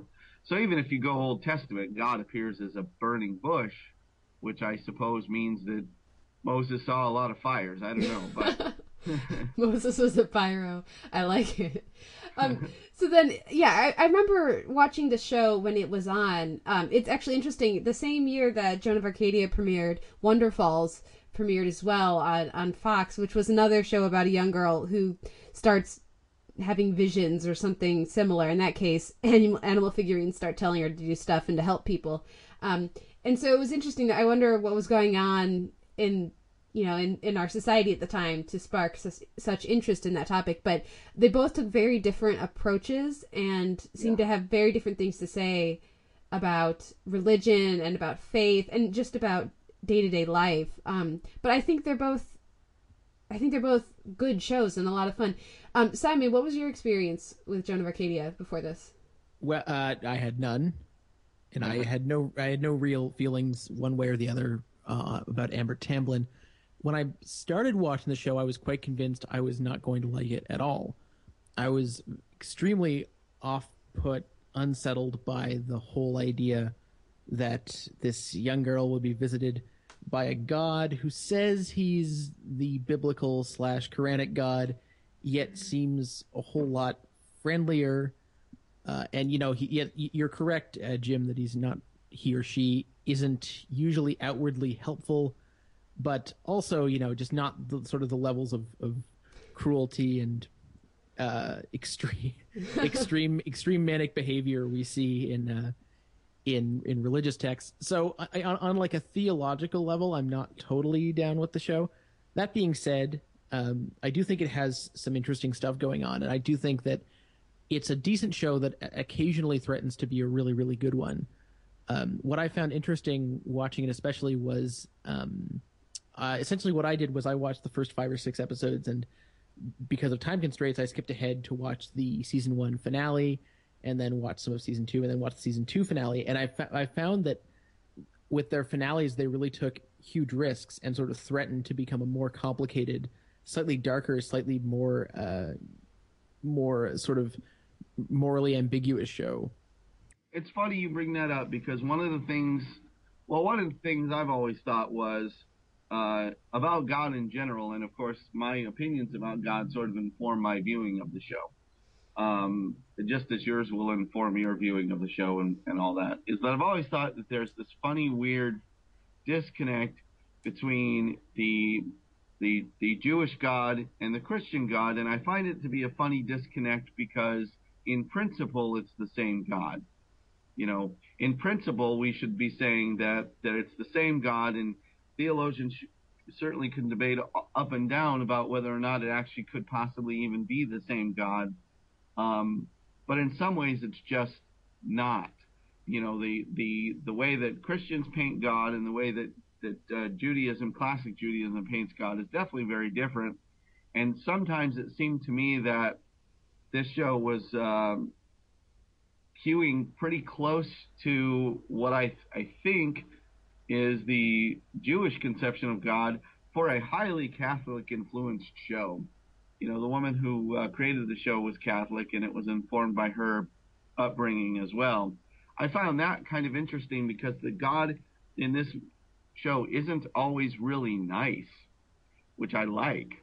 He's, I mean, he's not the smitey Old Testament God, certainly, but he also isn't really there. And it, and I enjoyed that he doesn't really make it. He makes it clear that he's not really there to make sure Joan's life is great or to to solve problems for her.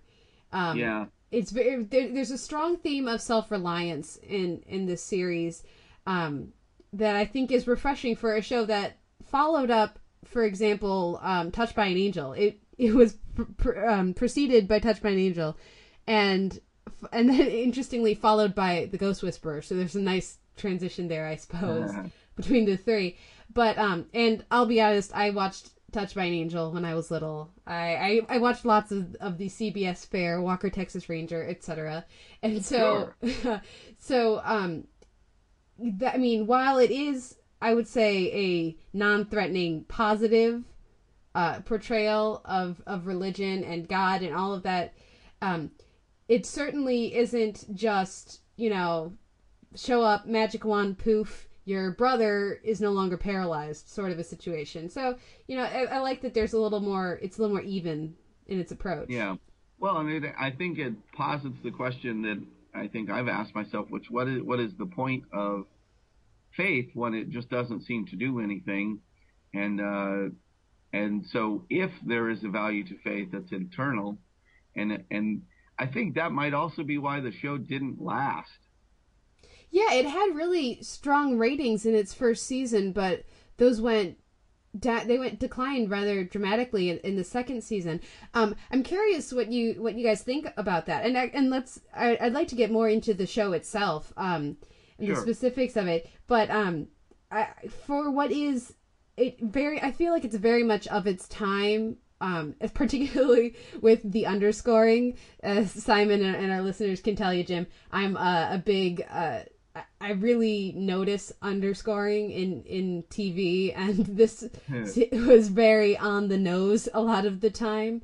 Well, no, it's for sure like it's influenced by I don't know, like your Ally McBeals and your um, Dawson's Creek and all that stuff for sure. Like with the music, uh, where you go, oh yeah, and and like at the end of every episode, it said if you like the music in this, you can find this music, and which was very much a thing that was going on in a lot of shows. Although speaking of music, did anyone else notice? I mean, I was catching up with it with the show on DVD. Did any, anyone else notice that the the show intro is only on once a disc? They don't tend to in, include it in every episode. I wonder if if if they were embarrassed by it or what because the intro is very strange. I don't know if, if they continued to use it in the, in the second season. I only noticed it on the first season disc, and it it was it was really weird. Like I mean, not just the use of the Joan Osborne song, but also they throw in images of the Buddha and Bob Dylan, and not really sure what they were going for there. I don't know. I thought that that worked. I actually enjoyed the title sequence. I mean, it's very again of its time with the the cuts and then freeze frames of each of the characters, um, like they like to do. Uh, but uh, you know, it it should have maybe bothered me that they used you know "What if God was one of us" as their uh, theme song, but I thought it was appropriate and. I don't know. I guess it speaks to my enjoyment of the show that I was willing to give that to them. It didn't. It didn't really bother me. I guess all I could think of was if if Bob Dylan was God or spoke to God, why did he need to steal so many lyrics? Snap. Um, but uh, Bob Dylan and or God. let's talk about uh, let's talk about these characters. And I, speaking of Dawson's Creek, there's a very strong, I would say, influence of, of that on the the siblings. Of course, it's Joan, and she has an older brother and a younger brother, and the younger brother is the ridiculous brainiac who's spouting off about string theory and etc. When he's what is he supposed to be? A freshman at the beginning He's supposed to beginning be of the 15 years old at the beginning Yeah. of the show. Yeah. He's Yeah. clearly a wonder kid, and uh, TV shows certainly have their a lot about a lot more wonder kids than I ever met. Well, like I I was one of those overachieving high school students and in all the advanced science classes and there was nobody like that in my high school. Maybe we just weren't smart enough, but uh I did enjoy the performance and the and the character. And when I was watching this cuz I, I remembered of course um that Mary Steenburgen and Joe Mantegna were the parents. I did not remember that uh that Jason Ritter was the older brother. And so that was a nice surprise for me. Yeah, um, I really liked him. Uh, I uh, through no uh, effort on my own, I ended up meeting Jason Ritter, and um, a, a conversation about Joan of Arcadia occurred, and he he made an interesting comment that I enjoyed just as an observation of the show. I guess when he got cast, there was a little bit of a controversy about why didn't they cast an actual paralyzed actor somebody who was actually in a wheelchair. Why did you cast somebody who could walk? And uh, and you know because there's always groups that stand up for underrepresented people on TV and and uh, you know people who are in wheelchairs probably only have a certain amount of roles they can play. And uh, his answer, which I thought was interesting, which I guess came from the creator Barbara Hall, was that they wanted an actor, they wanted the audience to imagine that it was at least possible on the show that the character could be cured. Mm-hmm. That yeah, that's something that comes up several times, and I think that there's, I think that's a good point, and I, it also opens them to the possibility of doing what they did on the show several times, which are flashbacks or dream sequences where he where he walks, and I think that was effective, and it's smart of them to to have that option. Yeah. And I'll tell you something else. My my personal theory about the show when I heard that was I bet they want you to think that he could walk someday so that it's even more annoying that he never does. Because I think that's what they were doing. You didn't believe the psychic that he would uh, dance at his wedding? No, no. my my theory was just that I mean, it was always possible that they were leading to something where through the aid of prosthetics or through the aid of whatever he did something symbolically like dancing Mm-hmm. because because the show wasn't about uh, certainly not in the in the short span it was on. The show show wasn't about big old miracles. The show was about uh, the sort of the tiny things that we do to make each other's lives harder or better.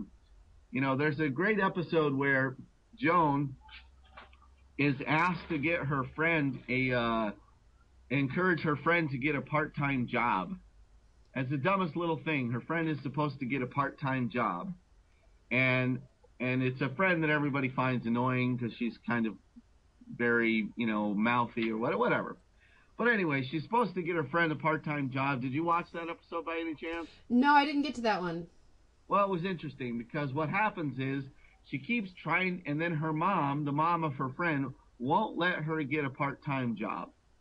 And and it's annoying, but she's like, you got to keep trying to get her this part-time job. And you think, well, why are you doing this? And in the end, it turns out that the girl doesn't have a social security number because she was uh, abducted as a child, and that's not her real mom. And it kind of screws up her whole life. But then it ends because the mom pulled the basically she's a good person who pulled this baby out of a bad situation, but was still kidnapping. Mm-hmm. And uh, and I liked that episode a lot because Joan did a little thing and it did have a major impact, but the major impact was very real life, something that was going to happen anyway, which was eventually this is going to come back and bite you. It might be better if it did now so you can kind of clean this up. That's just very typical of a good jo- of a good episode. A good episode whenever, you know, God's advice the ultimate you know result isn't necessarily some big thing but it but it's often pretty significant. A, a similar episode to that was one from the the first season when Joan ha- has supposed to ask the bully to the to the dance or whatever. The guy who's uh, this guy keeps beating up her not boyfriend at the time. And uh, so she's supposed to take him to the dance. So she does, and it doesn't. It's not a happy ending. It's not, you know, he.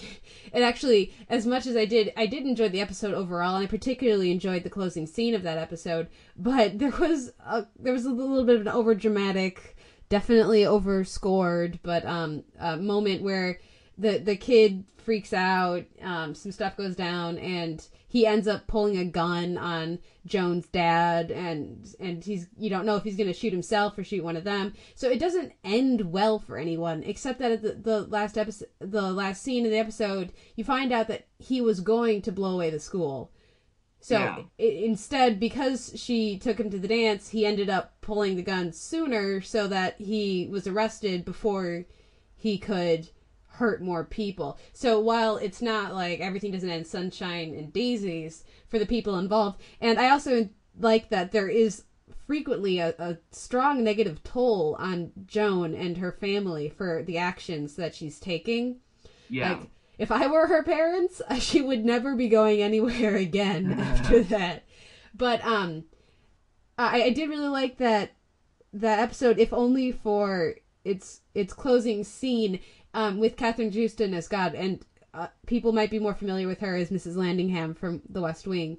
But I that scene made me think of the what I thought was interesting in the series, the choice of which God they're gonna have show up when, or which uh, version of God, uh, because that was clearly a deliberate. They knew what they wanted to have God say in that scene, um, but the choice to go with that incarnation was very wise, and Kathryn Joosten, frankly, salvages what be, had become a very melodramatic and over the top in in the melodramatic in the negative sense, Right. and over the top uh, episode with just how much she underplays the last scene, and so I, I thought that was a fun little wrinkle. When is it going to be the little girl god? When is it going to be goth god? When is it going to, you know, etc. Yeah.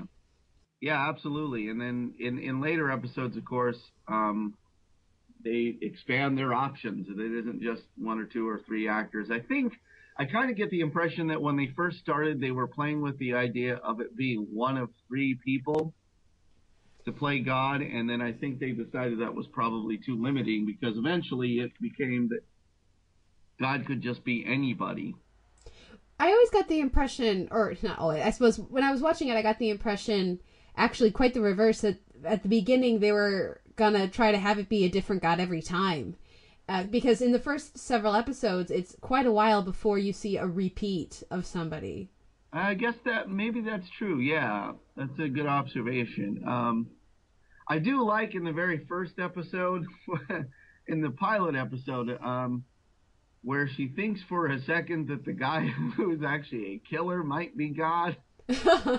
I like that a lot. Because first of all, God doesn't protect her from that. Mm-hmm. God doesn't protect her from the possible terrible outcome of her thinking people might be God, which really would be problematic in your day to day life if you were just going, eh, maybe that guy's God. That would be trouble. That guy seems to be going along with what I'm saying. I'll get into his creepy car with him. Oh crap, Yeah. he's a killer. Speaking Yeah. of killers, um, and boy, are there an awful lot of them in this small town. Yeah. Um, there's everything horrible happens in Arcadia. It doesn't seem to be a very big place. Um, we've neglected to mention so far that uh, yes, you're you. We already mentioned that Mantegna is a cop. He's actually the chief of police in Arcadia, and actually about a third to a quarter of most episodes are taken up, at least in the first season, with Mantegna's job, which is probably the aspect of the show I generally find the least interesting. That yeah, that started to fade away, and like um, a lot of shows, I suspect that it would have become even more background because you know they're they're the one thing that I didn't necessarily think was great about the show, even though I still kind of enjoy it because I like Joe Mantegna and I like I like all the actors. But yeah, there was definitely an aspect of the show of like maybe there's a few too many things going on. Yeah, I didn't get a chance to see much of the second season, um, but what I did see seemed to focus less on his job, and it really brought actually I thought the mother to a, a much more prominent role, Mary Steenburgen.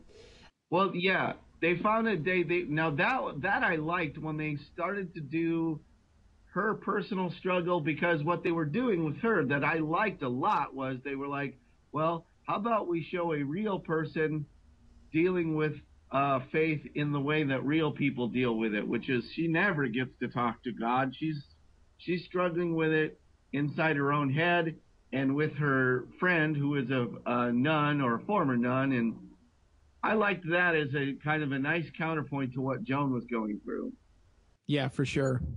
Well, and then of course they they hook the brother up with the former nun, which is an interesting, uh, interesting way to examine um, that side to to everyone's faith as well. Um, before we run out of time, I want to make sure to mention uh, Grace, who is one of Joan's friends. Oh, Um, yeah. I, I think Adam is who's her friend, and then her boyfriend is an interesting character as well. But I particularly enjoyed what we got with Grace in in the first season and what I was able to see of the second season because that is I think one of the most refreshing takes on a high school student that I've seen Yeah.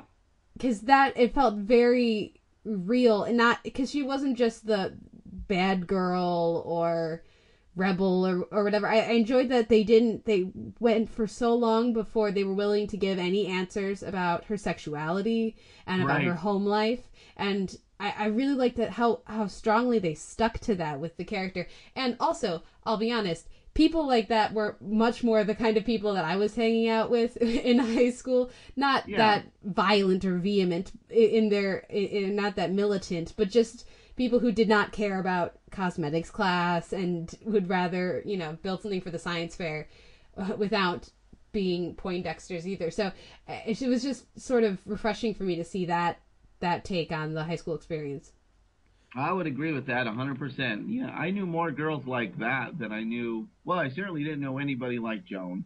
And like even even putting aside her talking to God, I certainly didn't know well, certainly didn't know anybody that pretty. But regardless, regardless, I didn't know anybody that like um I don't know that that cut from a very specific stone, high school stone um, uh, brilliantly portrayed. But yeah, yeah, you're right. Grace is a little more. Uh, well, and that's a good. Uh, that's just a good quality of the show. A good quality of the show is like an attempt to like imagine real people within this situation. You know, the creator of the show had all these rules, and one of the rules, and in this this rule apparently bothered some fans of the show. Her rule was that God couldn't change anything one of her rules for the writers, you know, like a lot of shows, you'll get the show Bible, whatever the show, and th- these are the these are our commandments. This is what we say is allowed on the show in the reality. Like, you know, Next Generation Data's not getting emotions in the series because it's not about him getting emotions; it's about him looking for emotions. Whatever. And in this show, one of their rules, uh, one of the first rules, is that God couldn't do anything, and it apparently just that wording really bothered people, I guess very religious people, but like what I thought when I heard the rule is I go, yeah, just like in real life. Because it doesn't matter what you pray for. If you're being honest, you, they don't get answered. They certainly don't get answered the way you want to.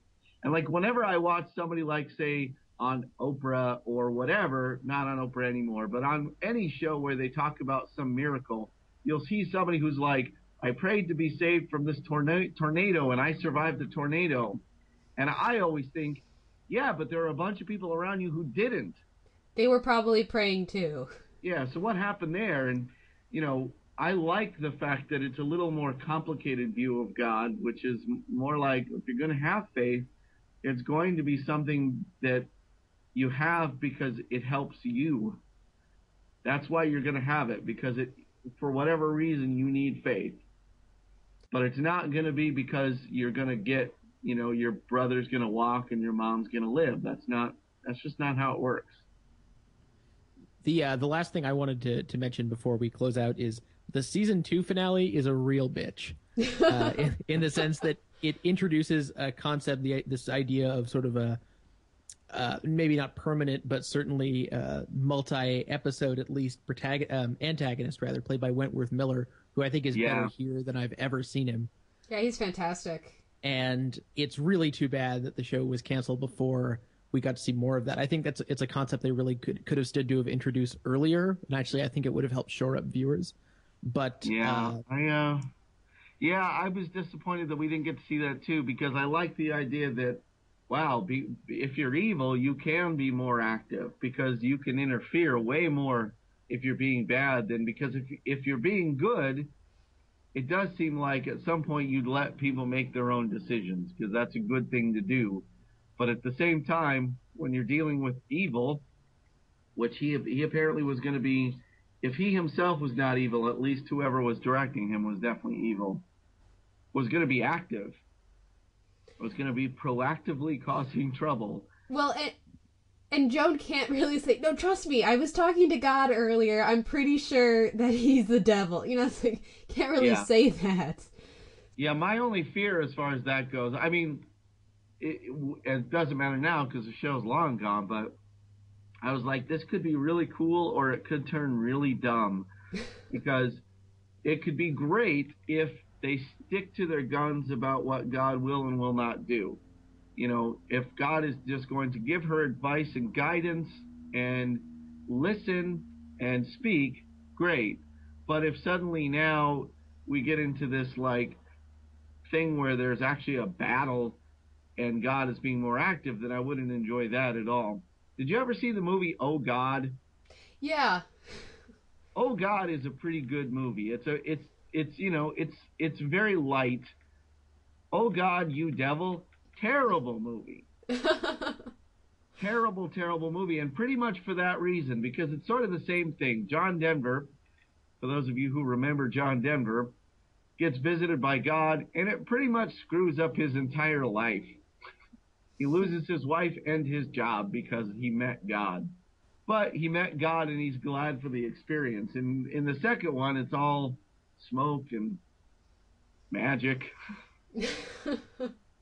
what you were saying earlier, Jim, I think the measured approach to religion, for what is admittedly a very religious show, and one that honestly people who don't want to see or who aren't open to that, I don't think that they will necessarily enjoy the show. Though I don't, it's sort of like with Friday Night Lights. I don't think you need to like football to like Friday Night Lights, but if you hate football, you might not be open to it. Well, see, it's interesting you say that because I think the same thing. Like, you don't have to believe in Jedi's to enjoy Star Wars. And for myself, I'm not very religious, but I've always been very religiously curious. Like, I'm, I, you know, I went to church when I was a kid. I don't go to church now. I converted to Judaism. Then I converted to being, oh, a terrible Jew.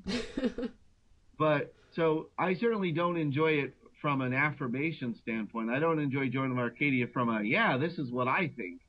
It's more just a, a nice philosophical question to me to say, well, if so, if God did appear to you the way that he's alleged to have appeared to Moses, what would that really be like in a modern context? And if God does appear, then why doesn't why don't better things happen? You know, the same questions that kind of everybody asks on a day to day basis. If God is good, why do so many bad things happen?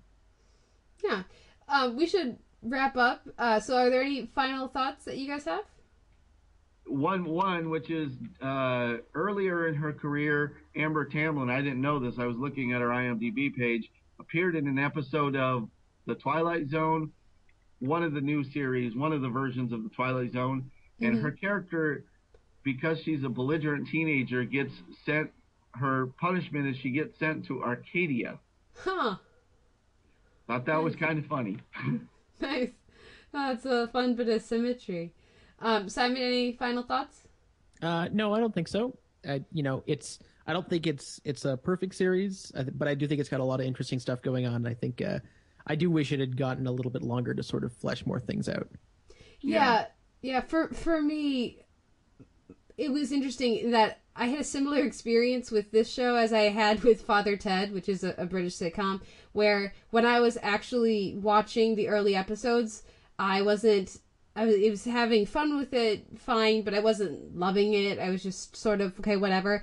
But then when I got, you know, when I started running out of time and skipping was skipping through season two, I was I started really missing it, and not wanting to have to be done watching it. Um, and so so it was one that I was surprised by how much because I could see technical I can see technical faults with the show. There, I mean, it's not a perfect show, but clearly based on uh, the my reaction to particularly trying to catch some final episodes before we did this uh, conversation.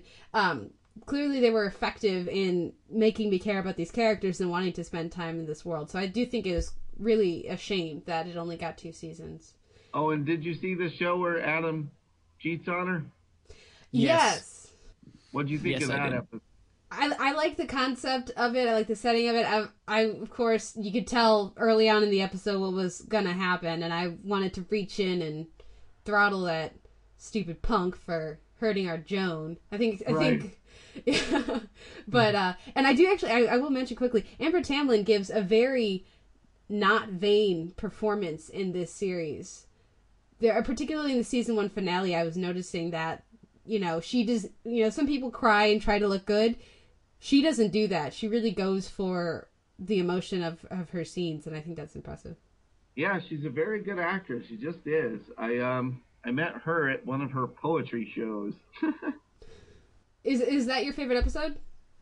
Uh, I think so. I think it is because I think it's so.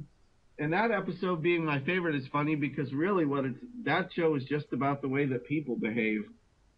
That's just the way that you know teenagers are. You know, teenage boys are terrible human beings, and teenage girls are not perfect either, but far too sensitive because they're brand new to their emotions that are going to get beat up throughout the course of their life from terrible boys.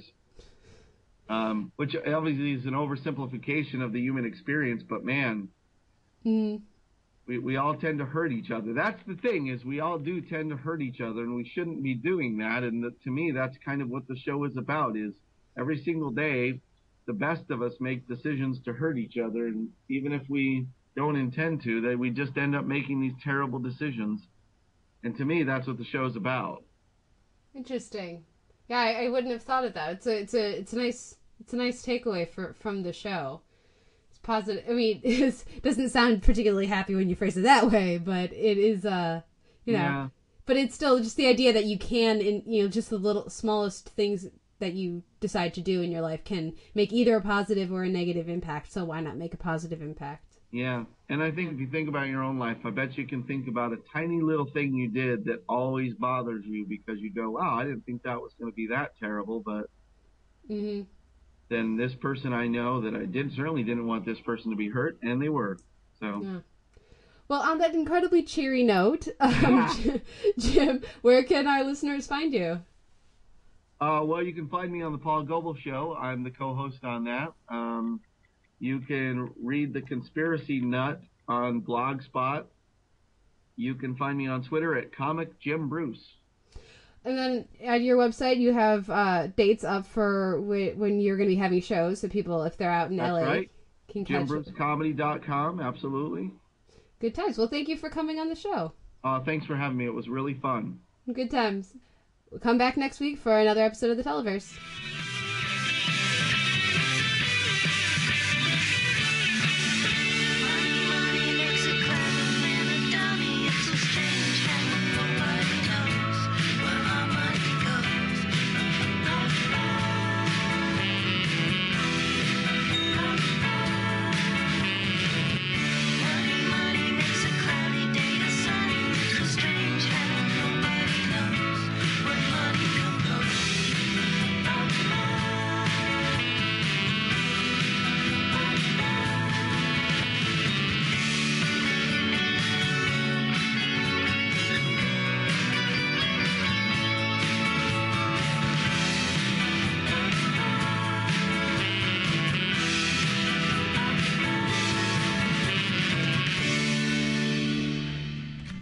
How many shows are we just just so I'm keeping track? How many shows are we missing this week? At least like five. This week? Oh, yeah, there's only 19 total. And we've only So- both watched seven. So. Yikes. Yeah, it's it's much lighter without having the NBC shows. So And the Fox shows. and the Fox shows. Yeah, it's sad when I'm like, there's only 19 shows we're reviewing this week. yeah, we watch too much TV. Okay, but that's that's why we are us. So